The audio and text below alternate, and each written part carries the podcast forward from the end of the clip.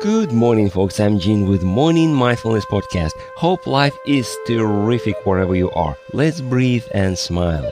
Today is a Groundhog Day. If you don't know the meaning of it, look it up online. There's actually a classic movie with the same name. If you haven't watched it, do it. It's fun.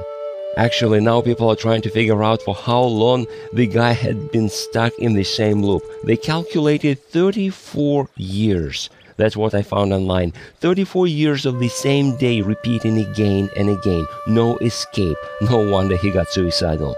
And I know that's just a fantasy, but think for a second. If that was your day, what would you like it to be? Is your day going the way you want? All fantasies aside, do you know how many people actually are trapped in their life? Day in and day out, they wake up every morning, do exactly same thing, go to exactly same places, come back at night, go to bed just to wake up the next morning and do it again.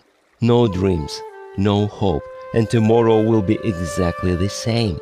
It's not a fantasy, my friend, it's a reality for so many people. Not necessarily bad. If they are happy, I am. But for those people who realize that there is more to life than just a time loop, I leave two thoughts. One, nothing's gonna change on its own. Sorry, it has to be intentional. Two, you and I can change our lives at will, but we have to change ourselves first. And that's not an overnight thing. Picture your perfect day first, just in case you get stuck in time. What would you like to have? And start doing a little bit of that every day. Just a little, but every day and your life will become more interesting. Think about it.